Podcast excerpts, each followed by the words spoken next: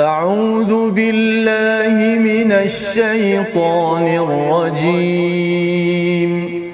بسم الله الرحمن الرحيم. الحمد لله رب العالمين. الرحمن الرحيم. مالك يوم الدين.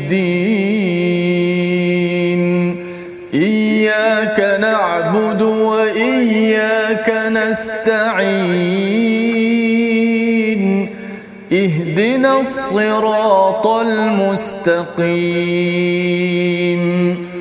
صراط الذين أنعمت عليهم غير المغضوب عليهم ولا الضالين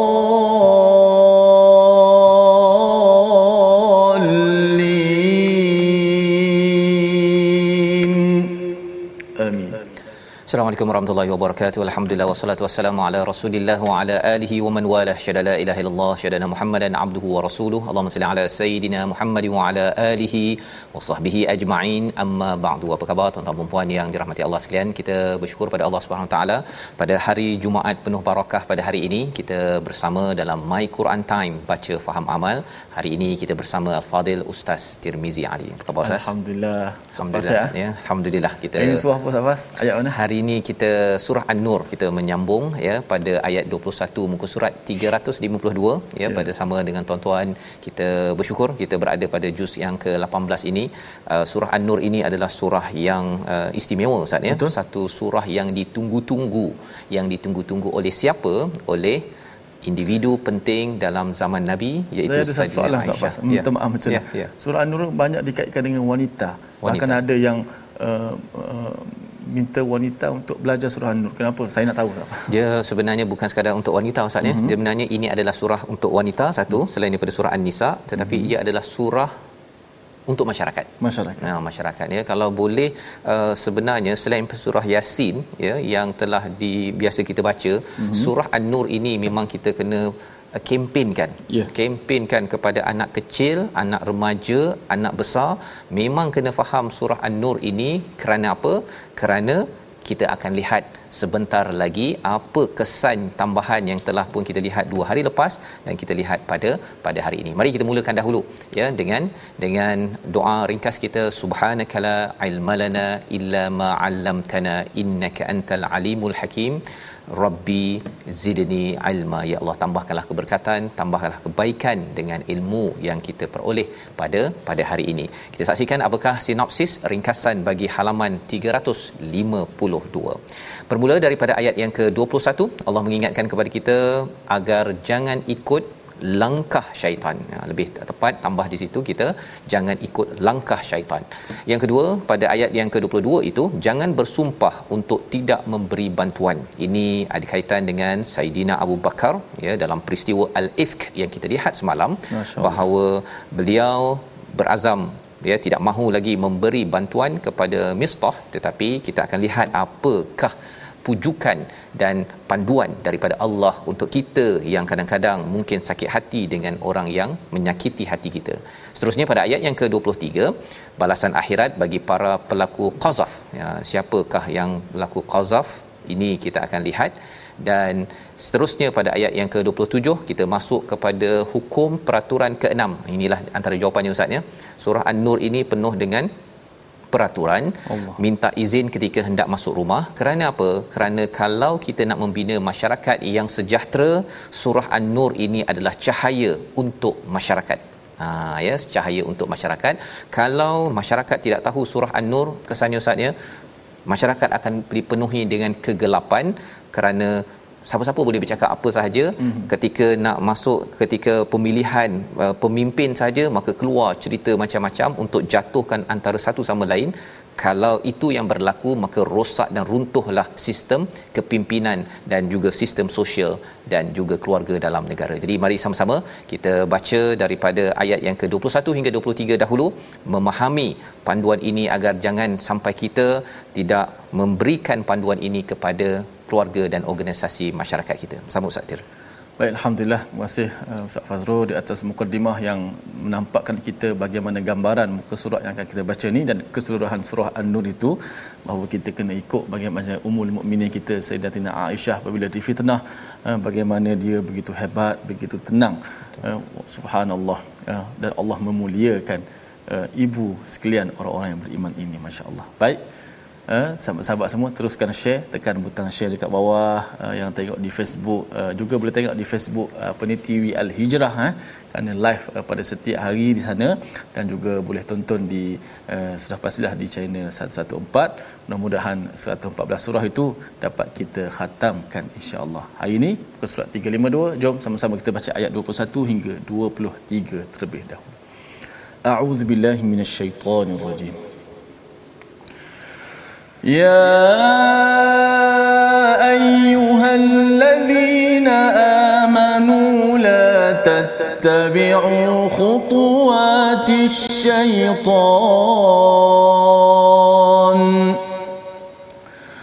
ومن يتبع خطوات الشيطان فإنه يأمر بالفحشاء والمنكر. ولولا فضل الله عليكم ورحمته ما زكى منكم. من أحد أبدا ولكن الله يزكي من يشاء. والله سميع عليم. ولا يأت لأولو الفضل منكم والسعة أن يؤتوا أولي القربى أن يؤتوا أولي القربى والمساكين والمهاجرين في سبيل الله وليعفوا وليصفحوا ألا تحبون أن يغفر الله لكم؟ والله غفور رحيم. إن الذين يرمون المحصنات الغافلات المؤمنات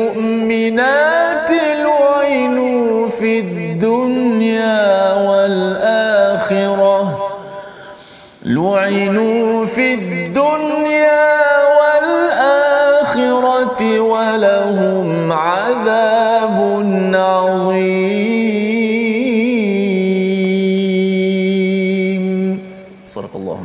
Surah Al-Azim kita bacaan daripada ayat 21 hingga 23 yang penuh pelajaran Ustaz ya. Menyambung kepada apa yang kita lihat semalam Allah menyatakan walaula fadlullahi alaikum wa rahmatuhu wa annallaha raufur rahim.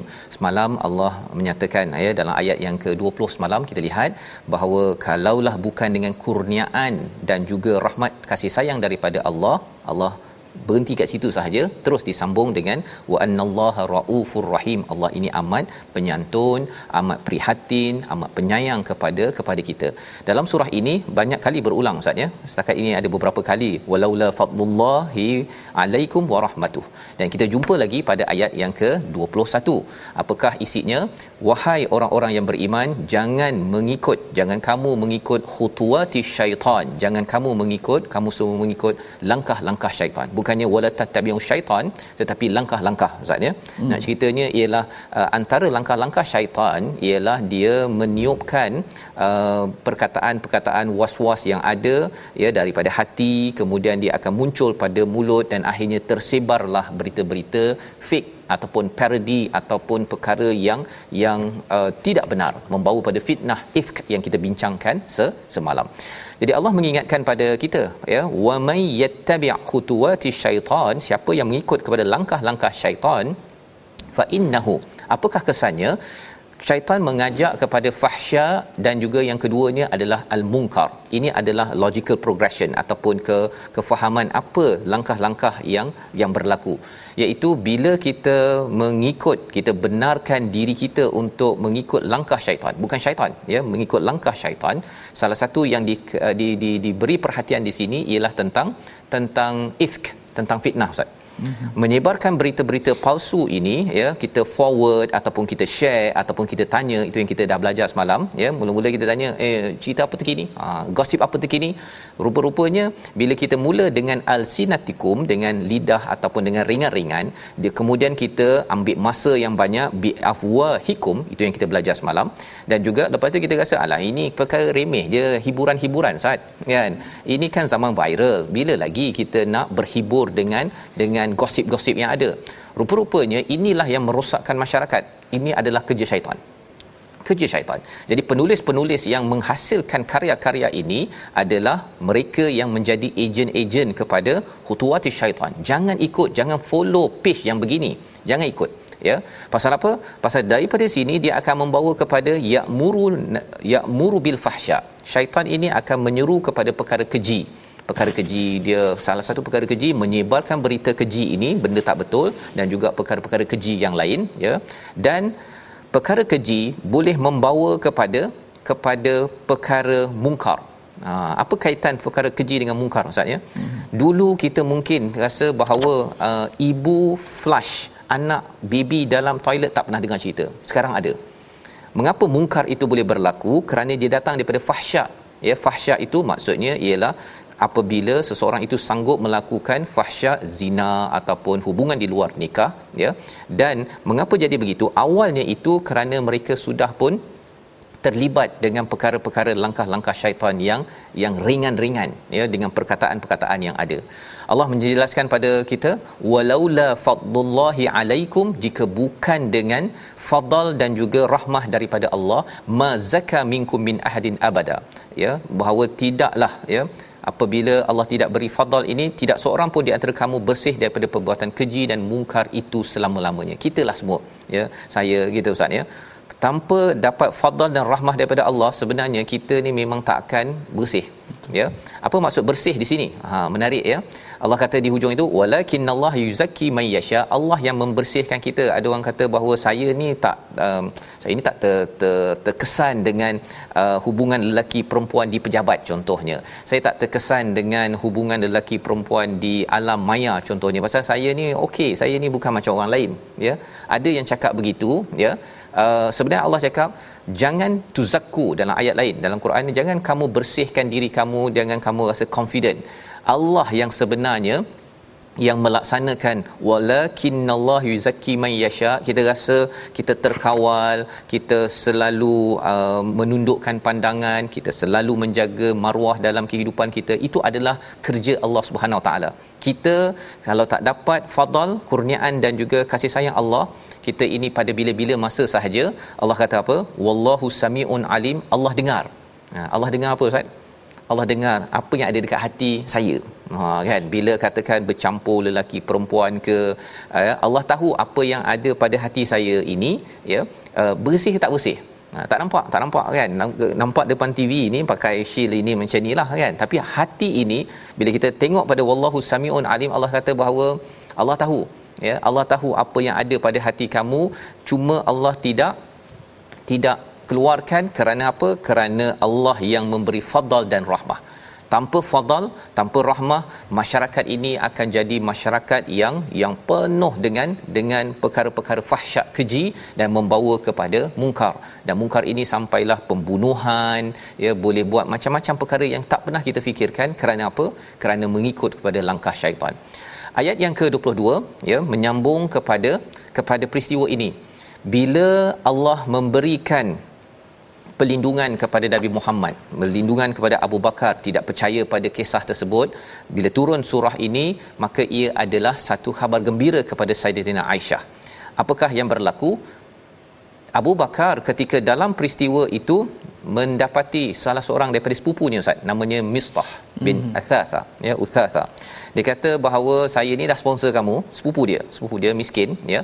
Jadi saya dah sponsor tapi pasal kamu terpengaruh macam Hasan bin Sabit juga terpengaruh percaya berita itu Abu Bakar kata uh, pasal kamu ni dah buat dosa besar aku tak nak sponsor dah tak nak sponsor dah. Jadi dalam ayat yang ke-22 ini yang kita nak baca sekali lagi, apakah yang diingatkan oleh Allah? Adakah lepas itu Abu Bakar sponsor ke tak? Hmm. Ini ayatnya. Awak tak nak sponsor dah? Tak ada. Pasal kamu ni satu ini anak aku. Ha ini anak aku kan Aisyah anak kepada Abu Bakar. Yang keduanya ini adalah ummul mukminin. Ummul mukminin kamu percaya kalau Abu Ayyub Al-Ansari cakap pada isterinya, isterinya cakap pasal uh, kisah al-ifk ini, uh, fitnah ini dia kata um, Saidina Aisyah dikaitkan dengan fitnah Abu Ayub mempunyai satu soalan yang mantap. Uh, kamu buat ke? Ha kan?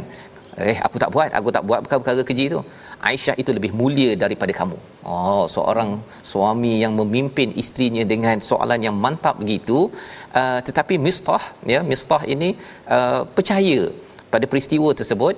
Maka Abu Bakar kata kamu dah menghina anak aku tak apa lagi. Tapi ini ummul mukminin dia tak nak sponsor dah tapi Allah kata ayat 22 kita baca sekali lagi bagaimana Allah memujuk Abu Bakar As-Siddiq. Silakan Ustaz. Insya-Allah Ustaz bagaimana bahaya perkataan-perkataan orang-orang munafik hmm. yang sengaja melontarkan uh, bara api ataupun fitnah sehingga orang-orang beriman pun terpedaya, eh. terpedaya, terpedaya dan terlepas cakap pula masya-Allah. Baik kita baca ayat ini mudah-mudahan kita dapat lagi pencerahan ayat yang ke-22. Auzubillahi minasyaitonir rajim. ولا يأت لأولو الفضل منكم والسعة أن يؤتوا أولي القربى أن يؤتوا أولي القربى والمساكين والمهاجرين في سبيل وليعفوا وليصفحوا. ألا تحبون أن يغفر الله لكم؟ والله غفور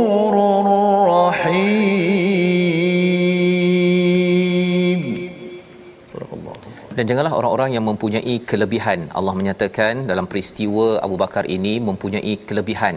Terbuka begitu maksudnya apakah kelebihan Abu Bakar kaya kelebihannya um, sabar kelebihan hatinya kelebihan imannya? Kalau dibandingkan dengan iman seluruh umat Islam ya uh, Abu Bakar punya iman ini lebih berat.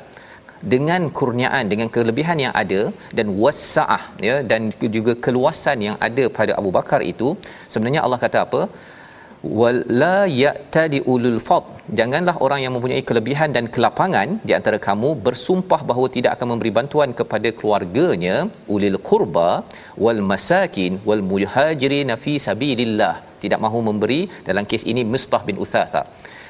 Siapa uh, Mustah? Sepupu kepada Abu Bakar ya iaitu dia adalah ahli keluarga dalam masa yang sama dia adalah orang yang miskin jadi ahli keluarga dan orang miskin ini bukan satu status yang amat tinggi keluarga-keluarga kita kan kita orang miskin tapi Allah angkat Mistah ini kerana beliau adalah muhajirin yang sanggup berhijrah uh, ke Madinah bersama dengan Nabi sallallahu alaihi wasallam. Jadi Allah angkat Mistah dan bila ayat ini turun ustaz ya.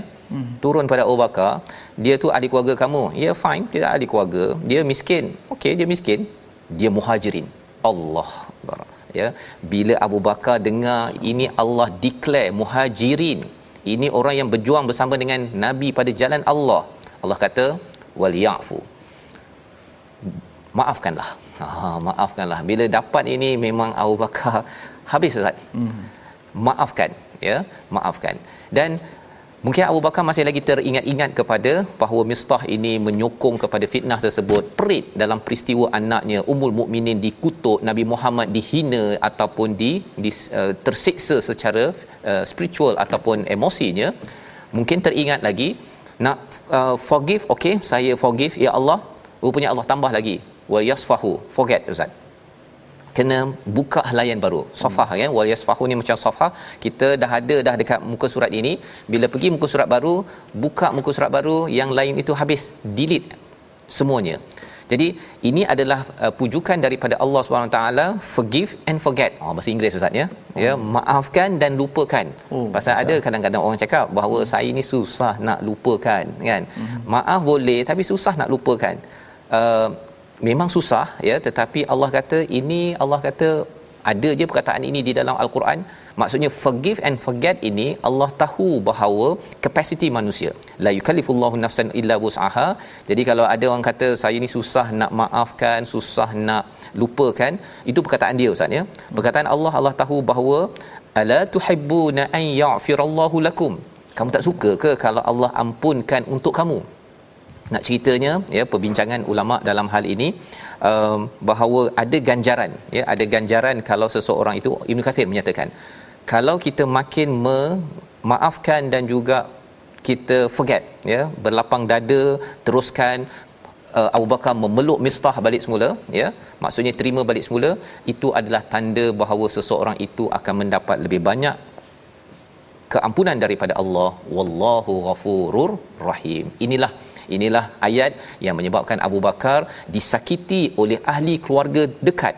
Tetapi rupa-rupanya beliau memilih keampunan daripada Allah beri balik sponsorship tajaan kepada Mustah bin Uthatha. Membawa kepada perkataan pilihan kita pada hari ini kita saksikan. Khata ataupun khatawa ya yang bermaksud langkah ataupun langkah-langkah lima kali disebut di dalam al-Quran dan inilah perkataan yang kita perlu jaga-jaga dalam hidup kita ini. Salah satu perkara yang Allah kata jangan ikut langkah syaitan iaitu perkataan-perkataan yang fitnah yang sia-sia yang tidak bermanfaat kita unfollow tuan-tuan. Kalau ada page-page ataupun website begitu grup-grup yang bincang perkara-perkara yang uh, sampah ini keluar kerana kita tidak mahu menjadi sampah kepada di sisi Allah Subhanahu Wa Taala. Kita berehat sebentar, kembali My Quran Time baca faham aman. Insya-Allah.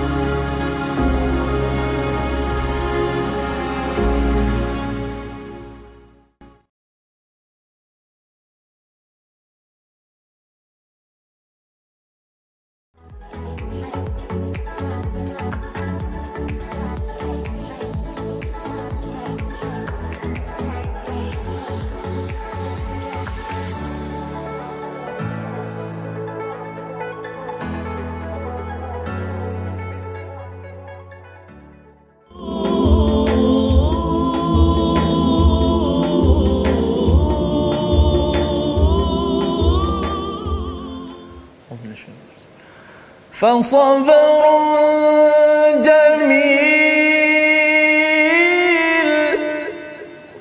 فصبر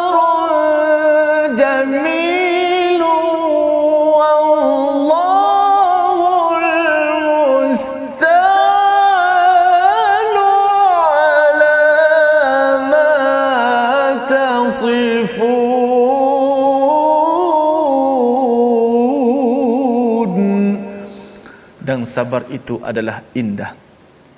Maka Allah lah yang menjadi tempat untuk kita memohonkan pertolongannya terhadap apa yang mereka katakan itu terhadap apa yang mereka sifatkan itu. Inilah ayat yang kita belajar dahulu dalam surah uh, apa ni Yusuf, eh? Yusuf. Dan dalam hadis yang panjang bila Aisyah dah tak tahu nak kata apa dah dalam keadaan yang Rasulullah pun sebagai seorang insan ialah dengan cerita-cerita begitu dan wahyu tak turun lagi betul Ustaz. sampai Aisyah kata aku tak tahu nak kata apa. Aku pinjam kata-kata ayah kepada Yusuf. Itulah fasabrun jamil. Kata para ulama Safas Aisyah sampai terlupa dah nama Yakub Betul. Sehingga dia pinjam ayah kepada Yusuf. Betapa Itulah stresnya pasal. pada waktu itu Ustaznya sampai dia kalau kita dalam stres ini hmm. banyak benda kita terlupa Betul. kan dan Saidina Aisyah membacakan doa ini Ustaznya hmm. uh, dan bila turun surah ini, yeah. surah ini kalau kita tengok daripada awal hmm. ya hari itu memang mendebarkan Allah. mendebarkan ya. Dan bila turun bila dah dah semua dah settle lah ni kan? Uh, penjaga pada pada pada Aisyah kata bertemulah dengan Nabi sallallahu alaihi wasallam. Waktu ini memang mencabar Ustaz. Subhanallah. Aisyah menyatakan bahawa aku tidak ingin berterima kasih kepada Nabi Muhammad Rasul tetapi Correct. aku berterima kasih kepada Allah Subhanahu Wa Taala. bertahmid eh masya-Allah Ya, peristiwa ini amat perit sebenarnya walaupun mungkin sebahagian daripada kita tak adalah mengalaminya Hmm. kan tetapi kita tahu betapa ini umul mukminin. Kalau mak kita Ya. ya mak kita orang cakap dia ni tak jaga anak dia pun kita dah sedih apatah lagi ini adalah umul mukminin fasabrun jamil perkataan beliau masya-Allah. Itulah ha, kunci kemenangan bagi orang yang sabar bila-bila berlaku konflik dalam keluarga yang begitu hebat Allah Taala contohkan kepada kita hari ini untuk sama-sama kita dengar dan hayati dan kita ikut perjuangan ini insya-Allah. Alhamdulillah terima kasih kepada penonton-penonton sahabat-sahabat yang terus sabar ha, dalam perjuangan ini. Uh, My Quran Time baca faham amal. Jom kita ngaji sikit tajwid pada hari ini uh, berkenaan dengan apa nama apa nama ni huruf-huruf kita dah terangkan huruf-huruf yang bersifat tafkhim ha? sentiasa tafkhim yang ada tujuh. Khussadar tinkiz hari ini kita bicarakan tentang huruf-huruf yang kadang-kadang tebal kadang-kadang nipis. Ah huruf ni dia bergantung kepada keadaan. Kita ambil satu dulu dia ada tiga huruf. Alif lam ra. Yang mana kadang-kadang tebal kadang-kadang kita baca dengan nipis. Hari ini ambil contoh alif dahulu. Huruf alif ataupun kita kenal sebagai alif mad lah alif maddiyah bergantung kepada huruf sebelumnya. Ha, jika huruf sebelumnya tebal, maka alif juga dibaca tebal. Jika huruf sebelumnya nipis, maka alif itu juga dibaca nipis. Contoh dalam surah An-Nur yang kita baca tadi, uh, pada ayat yang ke- pertama ayat 21 tu. Uh, Fa innahu ya'muru bil fahsya'i wal munkar. Cuba tengok kalimah fahsya ada alif kat situ. Maka alif di situ dibaca dengan nipis. Uh, shin sebab kerana apa? Kerana sebelumnya shin yang bersifat juga dengan nipis. Maka sebab shin nipis, shin itu nipis, maka alif juga dibaca nipis. Sya baca. Sya dibaca dengan dan nipis. Ah, maka dia bergantung pada huruf sebelum. Adapun contoh yang atas tu taifatun. Ta ada alif juga selepas ta tu. Tapi alif tu kena baca dengan tebal. Kerana apa dibaca tebal? Kerana huruf sebelumnya pun tebal. Huruf ta yang kita dah bicarakan panjang lebar sebelum ni huruf yang tafkhim. Maka alif di situ dibaca dengan tafkhim, dibaca dengan tebal oleh kerana huruf sebelumnya uh, tebal. Maka tak boleh baca ta. Ada juga orang baca ta sebab dia kata alif ni kan istifal asalnya. Uh, yang mana sifat asalnya istifal kenapa dibaca dengan tebal pula? Uh, tidak. Alif betul asalnya istifal tetapi ia adalah uh, huruf yang kadang-kadang tebal, kadang-kadang nipis. Bergantung kepada huruf sebelumnya. Maka kalau huruf sebelum tebal seperti mana? Ta alif tu yang panjang tu turut dibaca dengan tebal. Adapun fahsya alif tu dibaca dengan nipis kerana bergantung pada huruf yang sebelumnya. Wallahu taala alam. Safas. Terima kasih ucapkan pada Ustaz Tirmizi ya, untuk kita sama-sama belajar tajwid pada hari Jumaat ini. Dan terus kita ingin uh, memastikan Jumaat ini kita penuhkan dengan banyak amalan kita banyak solat salawat ya. Solat satu tapi salawat kepada Nabi Muhammad sallallahu alaihi wasallam. Uh, ini adalah kisah nabi kita Ustaz ya. Ya. ini amat perit tapi kita dah belajar semalam bahawa sebenarnya peristiwa ini Allah berikan kepada insan yang amat agung uh, untuk menjadi pelajaran pada kita Ya. ya. Uh, memang perkara ini syarra ya. Tapi Allah kata bal huwa khairul lakum menjadi panduan kepada kita. Itu sebabnya surah ini mengapa perlu diajarkan kepada masyarakat ya. Uh, kerana kerana kita tahu apakah etika ketika kita bercakap kalau tak puas hati ke ada dengki ke apa ke jangan sampai melanggar apa yang ada di dalam surah ini yang akan menjadi cahaya kepada kepada masyarakat. Jadi pada ayat yang ke-23 kita kita baca sebentar tadi Allah memberikan satu uh, penegasan ya tentang orang-orang yang menuduh kepada al-muhsanatil ghafilat. Oh ini adalah satu satu istilah ustaz ya. Ya. Siapa al-muhsanatil ghafilat? Ini adalah wanita yang muhsanat ini daripada hisan maksudnya kubu ya yang diletak dalam kubu yang terpelihara maksudnya duduk di rumah ataupun terpelihara maruahnya al-ghafilat ini ghafil ini maksudnya lalai ustaz ya Ya. Lalai. Apa yang lalainya lalainya ini dia tidak endah kepada perkara-perkara yang tidak baik. Dalam kehidupan dia tak kisah pada lelaki lain. Dia fokus kepada apa? Kepada kepada wali kepada keluarganya kepada suaminya. Dia tak ada berfikir benda lain. Ini adalah al-muhsanatil ghafilat. Maksudnya dia bukannya nak bersolek-solek ustaz ya? Hmm. nak menarik perhatian pada oh bos saya hmm. ataupun lelaki di sebelah sana ataupun nak menarik perhatian agar saya. Ini adalah al-ghafilat ya Allah mengangkat ya orang yang menuduh wanita begini al-mukminat akan dilaknat di dunia dan di akhirat walahum azabun azim baginya adalah azab yang amat amat besar pasal ini adalah maruah yang besar daripada Allah Subhanahu Wa Taala. Apa lagi yang Allah jelaskan apakah modus operandi cara orang yang suka menyebarkan berita palsu ataupun fitnah ini? Kita baca ayat 24 hingga ayat 27. Silakan Ustaz. Baik, alhamdulillah insya-Allah Ustaz Fazrul. Uh, betul-betul sahabat Al-Quran kita nak uh, teruskan ayat-ayat yang begitu hebat dan genting ini untuk sama-sama kita ambil pelajaran dan pengajaran yang cukup bermakna bernilai dalam kehidupan kita sebenarnya dalam mendepani uh, semasa cabaran semasa uh, dan lebih fokus kepada fitnah tadi. Baik, uh, terusnya ayat 24 hingga ayat 27. Jom sama-sama kita baca dengan teranum dan hawal. Auzubillahi minasyaitonirrajim. يوم تشهد عليهم ألسنتهم وأيديهم وأرجلهم بما كانوا يعملون. يومئذ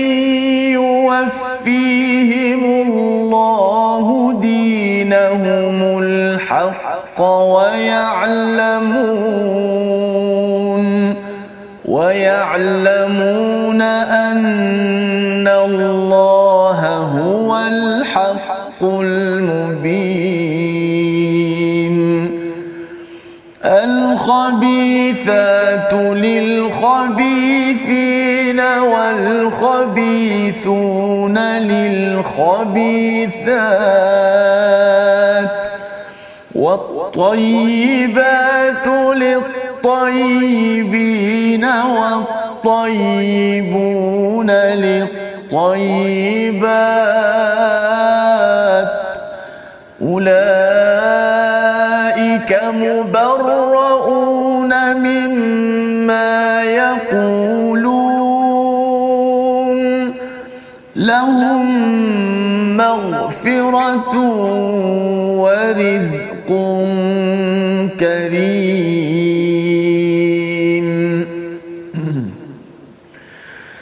يا أيها الذين آمنوا لا تدخلوا بيوتا غير بيوتكم. لا تدخلوا بيوتا غير بيوتكم حتى تستأنسوا حتى تستأنسوا وتسلموا على أهلها. ذلكم خير تذكرون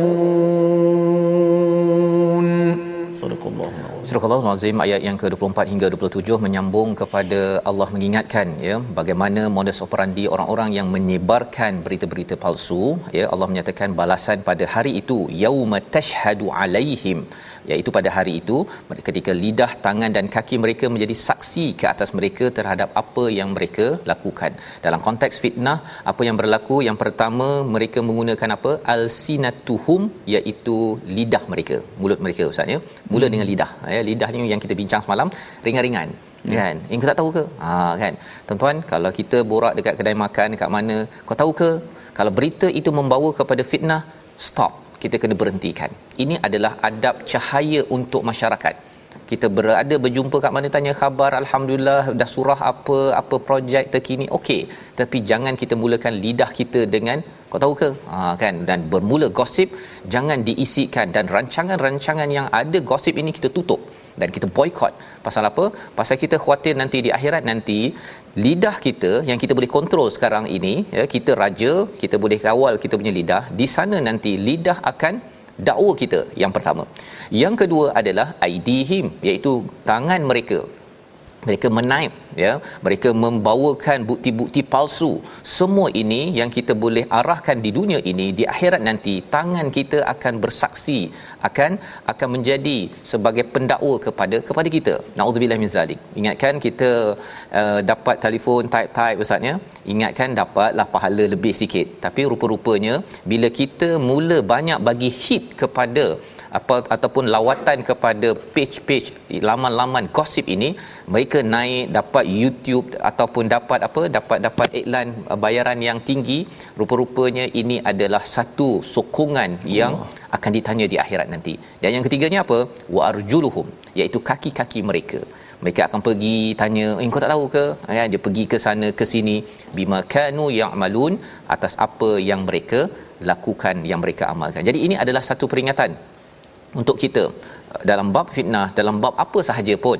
Kalau hari ini tangan kita bersaksi oh bahawa sebenarnya kita pegang halaman Quran kita pegang remote untuk tengok program My Quran Time ataupun guna kaki kita untuk pergi ke masjid ataupun kita guna lidah kita untuk belajar tajwid makhraj yang bagus maka dia juga menjadi saksi ya Allah kami bersaksi raja ini ha, kitalah raja yang boleh kawal tiga perkara ini berbuat perkara amal yang baik itu yang kita doakan dapat berlaku di akhirat di akhirat nanti pada hari akhirat Allah kata ayat 25 Allah yuwaffihumullahu dinahumul haqq Allah sempurnakan segala din iaitu urusan agama ini adalah perkara-perkara hutang Ha ya, agama adalah hutang. Transaksi kita dengan Allah, tengok solat kita dah settle ke belum?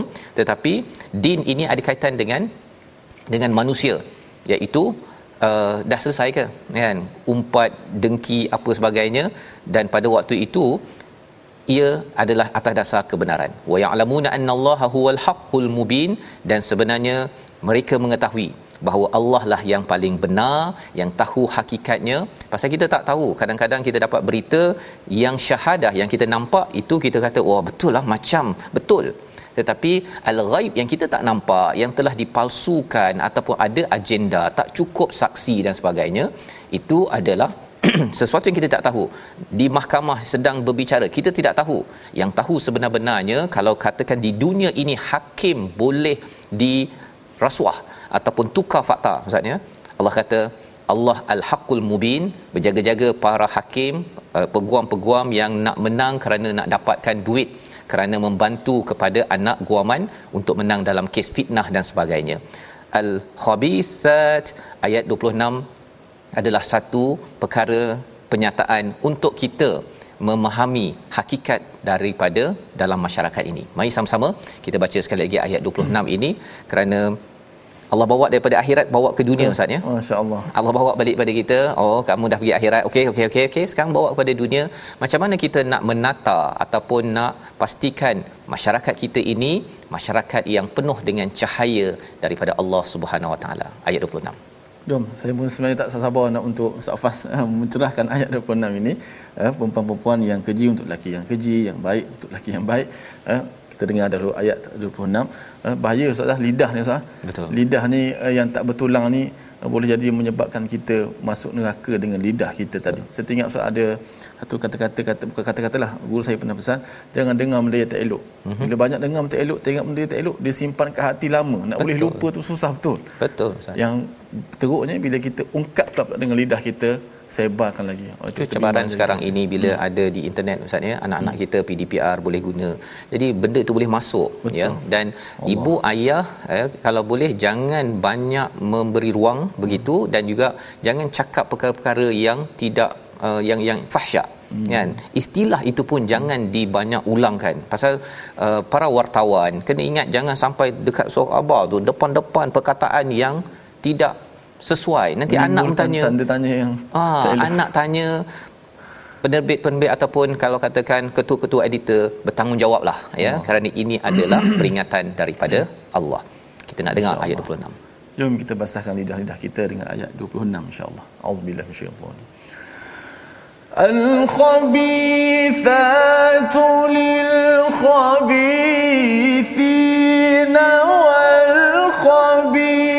يسبحون للخبيثات.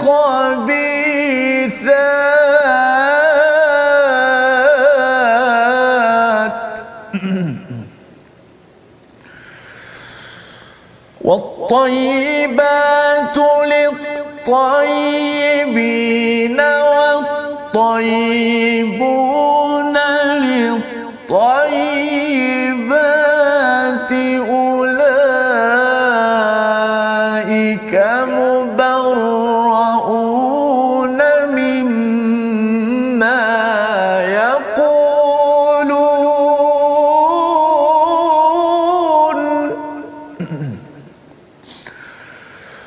أولئك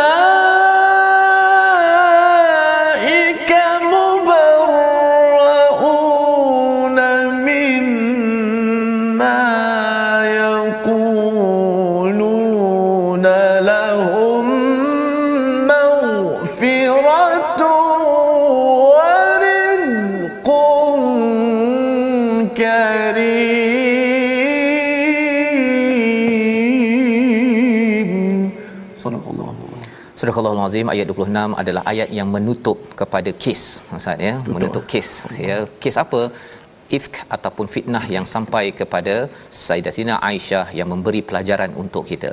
Al khabithatu lil khabithina wal khabithuna lil khabithat iaitu perempuan yang keji untuk lelaki yang keji dan lelaki yang keji untuk perempuan yang keji.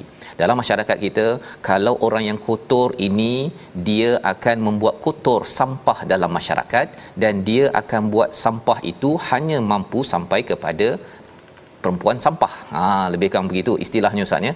Allah menggunakan perkataan ini.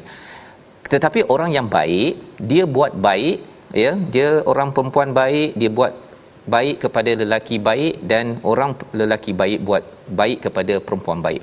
Dalam masyarakat kita ada lelaki ada wanita yang baik-baik ni Ustaz ya. Dan orang baik tidak akan menghasilkan perkara-perkara artikel-artikel tajuk dekat akhbar yang buruk-buruk, cerita yang yang keji-keji itu bukan ciri orang baik. Ha ya. Kalau orang tu pergi solat mm-hmm. tapi dia menjadi editor untuk buat cerita-cerita yang khabithat, itu maksudnya dia adalah khabithat. Ha, itu adalah penutupan kes Allah memberitahu bahawa sebenarnya Saidina Aisyah ini siapa. Ha kan. Dia adalah ummul mukminin. Al muhsanatil ghafilatil mu'minat. Pada ayat yang ke-23 Allah kata orang yang baik ini perempuan yang baik ini untuk lelaki yang baik untuk Nabi Muhammad sallallahu alaihi wasallam yang memang buat baik dalam masyarakat. Terbukti selama ini. Hmm. terbukti selama ini ya. Wattayyibun litayyibat dan orang lelaki yang baik untuk perempuan yang baik. Jadi sebenarnya dalam masyarakat akan ber bergejolak ataupun bertentangan orang yang tak baik yang kotor ini akan buat berita-berita kotor untuk orang baik ya. Ha, kalau katakan orang baik dapat berita tak baik ha contoh ustaz ya. Katakanlah memang ada kita rasa macam eh dia ni buat tak baik dia tidak akan sebarkan. Dia akan pergi ke mahkamah ikut kepada peraturan yang ada kerana Quran ada peraturan itu. Maka Allah menyatakan ulaika mubarrauna mimma yaqulun. Ini adalah bara bebas. Ha. Saidina Aisyah bebas daripada tuduhan ini. Bagi mereka maghfiratun keampunan dan juga rizqun karim rezeki yang mulia. Kena ingat ketika nama Aisyah berkumandang pada waktu itu hina sangat hina sangat tetapi bila Allah menurunkan wahyu ini inilah yang menyebabkan Saidina Aisyah Ustaz ya Ya. kata aku akan berterima kasih kepada Tuhan Allah yang menurunkan ayat ini inilah penutupan kes dan ayat 27 Ya, adalah ayat satu disiplin buka kes baru tak? ya Ayat 27 ni buka buka kes Ah, baru. kes baru pula. kes lain baru pula. ya masuk dalam rumah macam mana kita nak jaga rumah kita Ah. agar jangan sampai kita ini ya bercampur aduk perkara-perkara tentang maruah tetapi rumah kita ini ada adab ya. Nak masuk kena apa? Kena pastikan tastak nisu. Nah apa maksud tastak nisu? Tastak nisu ini istilahnya maksudnya ialah kita bagi signal nak masuk rumah. Ha, terutama kalau katakan kita masuk rumah orang lain lah Ya. ya. Ada yang kata kat sini ini uh, rumah orang lain rumah kita kita masuk je sebenarnya tastak nisu tu dia punya kefahamannya ialah kalau ada rumah kita ada tetamu ramai wanita dalam rumah saya lelaki kan saya kena bagi saya nak masuk ni. Kita cakap pada isteri saya pasal apa? Orang dalam itu mungkin tak bersedia. Ya? Dan itu adab. Lepas tu baru bagi salam. Ha, kita bagi ketuk ke kita telefon ke kita cakap-cakap buat bising sikit ke kalau kereta tu gong gong gong sikit ke kan. Tak kisah yang penting bagi signal pada orang dalam rumah ya bahawa saya nak masuk Perkara ini adalah lebih baik jika kamu mengambil peringatan iaitu ia adalah adab masuk ke rumah kecil sebelum kita bercakap adab di luar rumah. Orang-orang yang khabithat tak ada adab. Dia main redah sahaja membawa kepada resolusi kita. Kita perhatikan sama-sama. Iaitu yang pertama jangan ikut langkah syaitan dan sentiasa melakukan pembersihan diri. Ini yang pertama. Resolusi yang kedua kita berazam membantu ahli keluarga orang miskin dan orang berhijrah serta memaafkan dan berlapang dada walaupun mereka pernah menyakiti hati kita yang ketiga minta izin sebelum masuk rumah sebagai adab orang beriman yang amat mementingkan cahaya daripada Allah Subhanahu Wa Taala. Kita berdoa Ustaz. Bismillahirrahmanirrahim. Alhamdulillah rabbil alamin wassalatu wassalamu ala asyrafil anbiya'i wal mursalin wa ala alihi wa sahbihi ajma'in. Ya Allah ya Tuhan kami, pilihlah kami di kalangan hamba-hambamu yang berjuang di atas agamamu ya Allah. Pilihlah kami sebagai hamba-Mu ya Allah tergolong dalam orang-orang yang berkorban dalam agama-Mu ya Allah. Pilihlah kami sebagai hamba yang mewarisi Al-Quran yang sentiasa membaca, memelihara Al-Quran dan tadabbur beramal yang isi kandungan Al-Quran Karim ya Allah. Ya Allah ya Tuhan kami jangan jadikan lidah kami penyebab dengan untuk kemurkaan-Mu ya Allah. Ya Allah ya Tuhan kami jangan janganlah kau jadikan lidah-lidah kami sebagai penyebab untuk mendapat kemurkaan-Mu ya Allah. Tetapi jadikanlah lidah-lidah kami sebagai lidah yang menyebabkan kami masuk ke syurga-Mu ya Allah dengan rahmat-Mu ya Allah. Ya Allah janganlah kau jadikan lidah kami ini mendakwa kami di hari akhirat kelak ya Allah. Tapi sebaliknya jadikan lidah-lidah kami sebagai saksi di atas perkara kebaikan kami ya Allah. Amin. Terimalah amalan kami ya Allah. Walhamdulillah. Amin ya rabbal alamin. Moga-moga Allah menerima amal kita, doa kita pada hari ini dan terus tuan-tuan pada hari Jumaat penuh barakah ini kita membanyakkan uh, infak kita ya. Salah satu platformnya adalah tabung gerakan al-Quran. Kita ingin memastikan surah An-Nur ini kita kempenkan benar-benar dalam masyarakat agar perkara-perkara keji, percakapan keji, perkara yang keji tidak masuk kepada generasi kita. Kita tidak mahu masyarakat kita ini gelap tetapi kita mahu cahaya daripada surah An-Nur. Kita bertemu pada malam ini ulangan dan esok pagi insya-Allah terus kita akan mengulang kaji halaman pada hari esok by Quran Time baca faham amal insya-Allah. Assalamualaikum.